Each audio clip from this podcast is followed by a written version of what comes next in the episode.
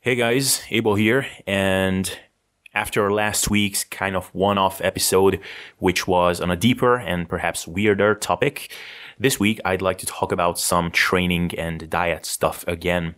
And namely, I'd like to talk about perma bulking and raise the question whether perhaps there is a point in perma bulking, not dirty bulking, which are two different things in my head at least. So in my dictionary, dirty bulking refers to just eating everything in sight and quickly putting on a ton of body fat, justified by the thought process that this will lead to increased muscle growth.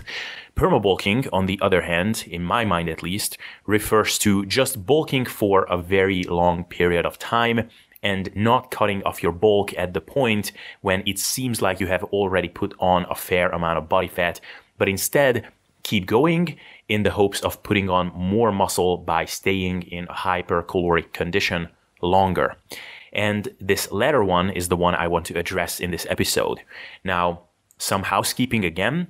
What inspired this episode was a recent discussion between Menno Henselmans and Jacob Schepis on the JPS Health and Fitness YouTube channel, which was a really cool one. I would recommend that you guys check that one out. And it also initiated some cool discussion in the Sustainable Self Development Facebook group. So in this episode, I would like to talk about this topic of permabulking and the potential benefits thereof and elaborate on my thoughts on the matter. So, big picture first. As you may know, muscle cells are one of the few types of cells in the body which have multiple nuclei. So, the nucleus of any given cell, at least to those cells that do have a nucleus, is one of the most important part of the cell, which contains the genetic material of the cell. I just said cell way too many times, didn't I? And muscle cells can also acquire more of these nuclei when they are exposed to heavy training. Now, what happens in theory at least is that each of these nuclei have a given potential to basically initiate and contribute to the growth and maintenance of new muscle tissue. And outside of that, they can't contribute to any more growth. So if you want to keep growing, after some point, it would be important to do things that would increase the number of these myonuclei. And as you become more advanced and you approach your genetic ceiling, it seems like this process of acquiring new muscle nuclei is becoming harder and harder. And that's why there is some interesting talk about how you can potentially do things in your training to acquire more of these muscle nuclei. One thing, for example, is to periodically do some muscle damaging training techniques or one thing we are doing in the SSD training system is having a period of strategic deconditioning, which was first introduced by Bryan Haycock to resensitize the muscles to more growth. And these are all targeting this hypothetical mechanism of myonuclei donation. Now, what happens is that when you train, you acquire more muscle nuclei. And while the actual muscle fibers you build up are highly dependent on the chronic and acute training stimulus, so if you train and train more over time, the fibers will grow or at least not shrink. But if you stop training, the muscle fibers will decondition and eventually shrink up. However, there is some good evidence that the muscle nuclei will stay intact for a pretty long time, even after you stop training. In fact, there is some evidence showing that they are permanently there once they have been acquired which is one thing that helps explaining the notion of muscle memory, for example, which is the ability to regain muscle which has once been built up much faster and easier than it was upon building it up the first place. So one thing that Menno and Jacob were discussing in this episode I referred to earlier was that people who use performance enhancing drugs obviously create a much more anabolic environment in the body, which through a variety of mechanisms will allow you to build a lot more muscle than you otherwise could.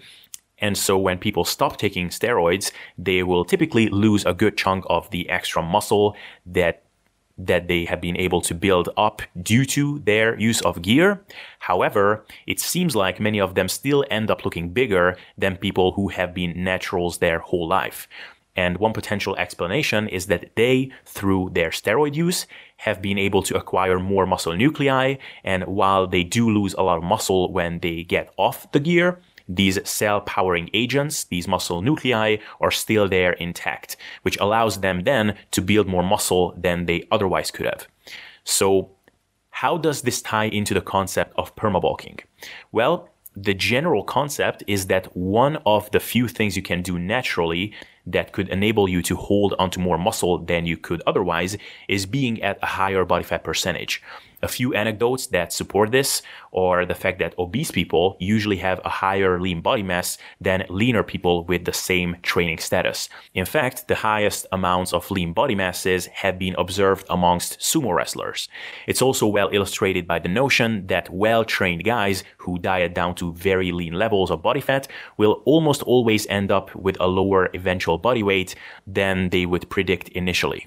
So I guess you can see where I'm going with this if you can hold onto more muscle when you're fat, and if it seems like once you had more muscle at one point, you'll be more likely to hold onto more muscle later as well because of the acquired muscle nuclei, it is perhaps conceivable that by being at a higher body fat percentage, you can permanently increase your ability to carry more muscle because you'll have increased your muscle nuclei domain further than you otherwise could have.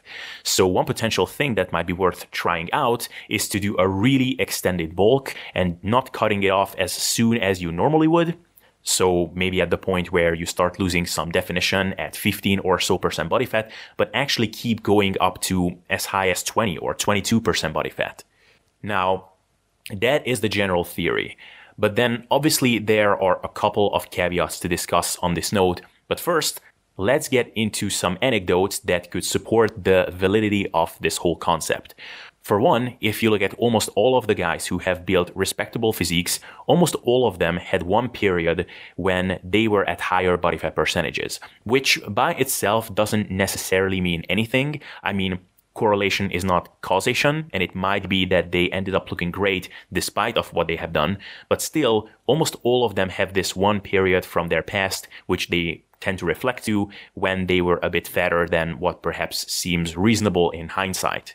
And I'll use the example of Eric Helms, who, no disrespect to him, but he is commonly referred to, even by his own account, as someone who has modest genetics for the sport of bodybuilding at least. So he is not like a Jeff Alberts who has pretty much been built to have an aesthetic looking musculature. So he, when he did his first show in 2007, I believe he was 24 at the time, he actually stepped on stage at, I believe, 178 pounds at six foot at around seven or 8% body fat, which would put his FFMI somewhere between 22 and 22.5, which for a guy who has been training for a few years and doesn't have the greatest muscle building genetics and probably I mean, at the time, it's likely that his training wasn't as good as it could have been. He was still in his bro years. It is a very respectable weight to be at when you're at 7 or 8% body fat. Now, what this tells us is that, well, for one, is that his genetics are probably not as modest as you would think. And secondly, it could tell you that his early periods of permabulking, when he was just being a bro, ate a lot and trained, did help him, or at least didn't hurt him. For what it's worth, I can also tell you that so far in my training journey, whenever I hit a new muscular PR, it was almost always also correlated with me hitting some higher body fat percentages previously. In my beginner years, when I put on my first few kilos of muscle, after which I at least looked like I somewhat lifted, sometimes at least, I have put on some body fat before, and in 2017, before hitting a new lean body mass PR, I had also climbed up to maybe 17, 18% body fat before that, which at the time, unfortunately, also coincided with the peak of my disordered eating periods, but at least some positive came out of that eventually, because when I stripped all the fat off, I was at a new muscular personal record, if you will.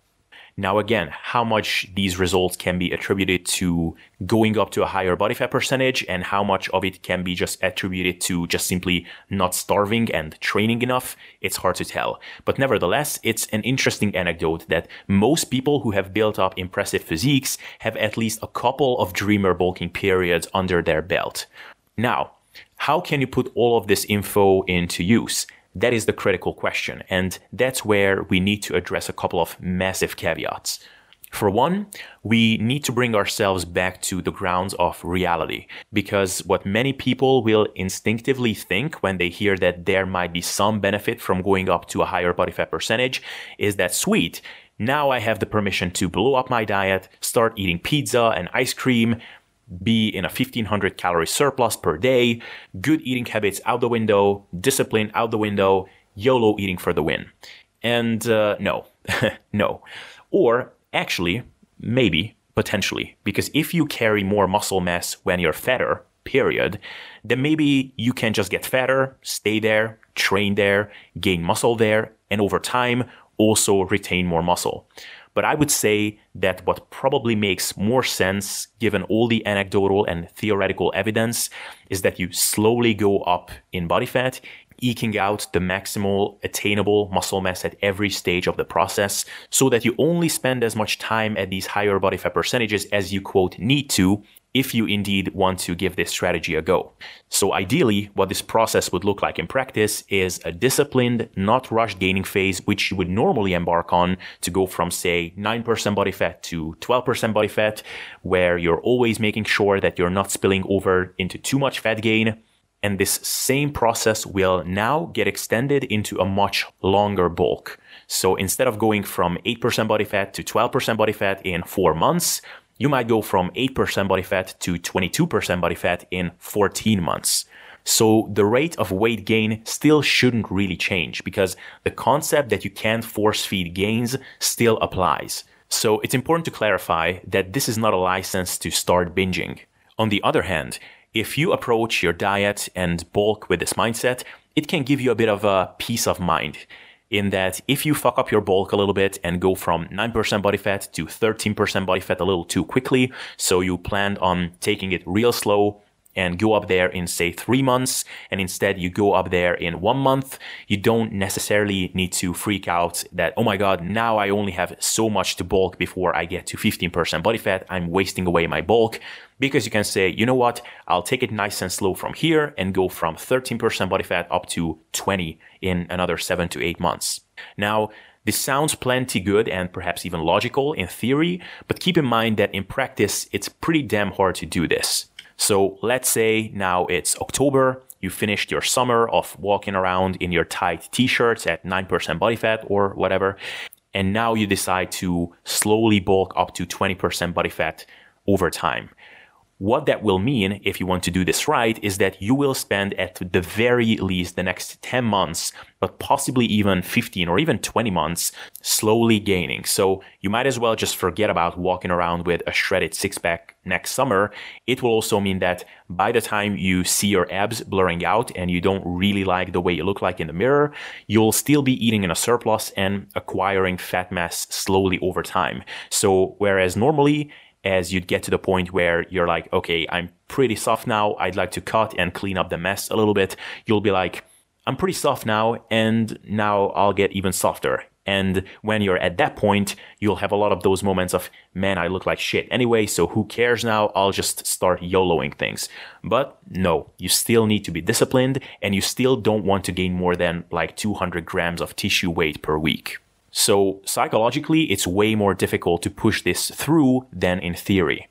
Now, if you're not overly vain, if you don't have, for example, a business like Kinobody or something, which is predicated on you being shredded and lean all the time, then you could actually do it. And in reality, even the shredded abs in the summer thing. I mean, I, for example, this summer exactly had one week when I was half naked a good portion of the time when I was in Greece. And even then, nobody would have given a shit if I was 20% body fat instead of 10. So it's not really that big of an issue, but still, it can be hard on your mind. Now, there are a few other issues here, one being the dreaded P ratio. So, as you may know, it became more and more of a commonly talked about concept in fitness circles that as you get fatter, the less muscle you're going to build, and you'll just preferentially store more body fat because of reduced insulin sensitivity, higher levels of systemic inflammation, and some other ugly concepts like that. And I kind of feel like this is a topic that has gotten so exhausted on my channel before that I don't even really want to address it. But the long story short on this is that it is by no means as clear as many people make it out to be that beyond 15% body fat, you'll just gain more fat and not as much muscle. And this concept has largely been extrapolated by a few studies in which either obese, non-exercising people were studied or slightly overweight, non-exercising people were studied. And there is no actual evidence that otherwise healthy, intensely training people being at say 20% body fat would build less muscle than a similar population at say 10% body fat. And if you want to hear about this in really great detail, I'd recommend the bulking debate on my channel between Mike Israetel and Eric Helms, where we spent a good chunk of time talking about this topic alone. So I don't want to go into the whole P ratio thing too much. However, there might be a good rationale to think that being leaner is just healthier than being higher in body fat. So, for example, as you're gaining more fat, you'll also gain more visceral fat, which is associated with some pretty bad stuff and just a lot of health markers and different biomarkers of aging, levels of systemic inflammation and the like might be just better when you're at the leaner side. So, from purely a health and anti aging perspective, it might be better to stay leaner. I myself notice, for example, that as I'm approaching about 15% body fat, I get more acne. I just notice a few things that I don't really want to go into detail here that are indicative that my health is just not being as pristine as it could be or it should be.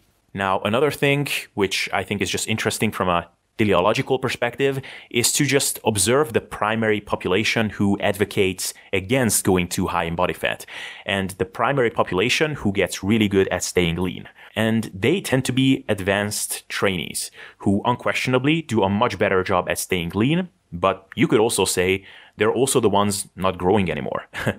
now, obviously, this is not to say that they could grow a whole bunch if they just dreamer bulked as a beginner would, but maybe in that case, they would have more of a chance, so to speak. But of course, it's important to note that this kind of a mindset does make a lot more sense for them.